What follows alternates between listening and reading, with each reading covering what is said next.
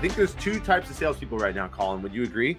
One are the salespeople that have their pipeline finished. They're going to close everything they've already, everything that's going to close before the end of the year is already closed and they are in cruise control. And then there is the sales professional that is counting on some last minute deals in a big way, and they are going to be very busy. But I actually argue there's three types of salespeople, right? So you've already broken or sales leaders rather. You've gotten you you you explained that you know the person who's already hey this is what Q4 you know 2022 is going to look like holiday mode you know maybe doing some light planning for 2023 right then there's the sales leader counting on getting some last minute um, ringers there. Then there's this person.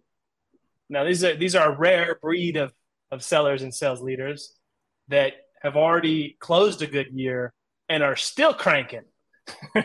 still cranking. Wow, yeah, that's uh that's gonna be a small list of people. I said I said they're rare, but they do they do exist. I, I would almost argue you're one of those people, Kevin. Me, I am one of those people. I'm always cranking. I'm always cranking. I'm always looking for new, exciting ways to do business.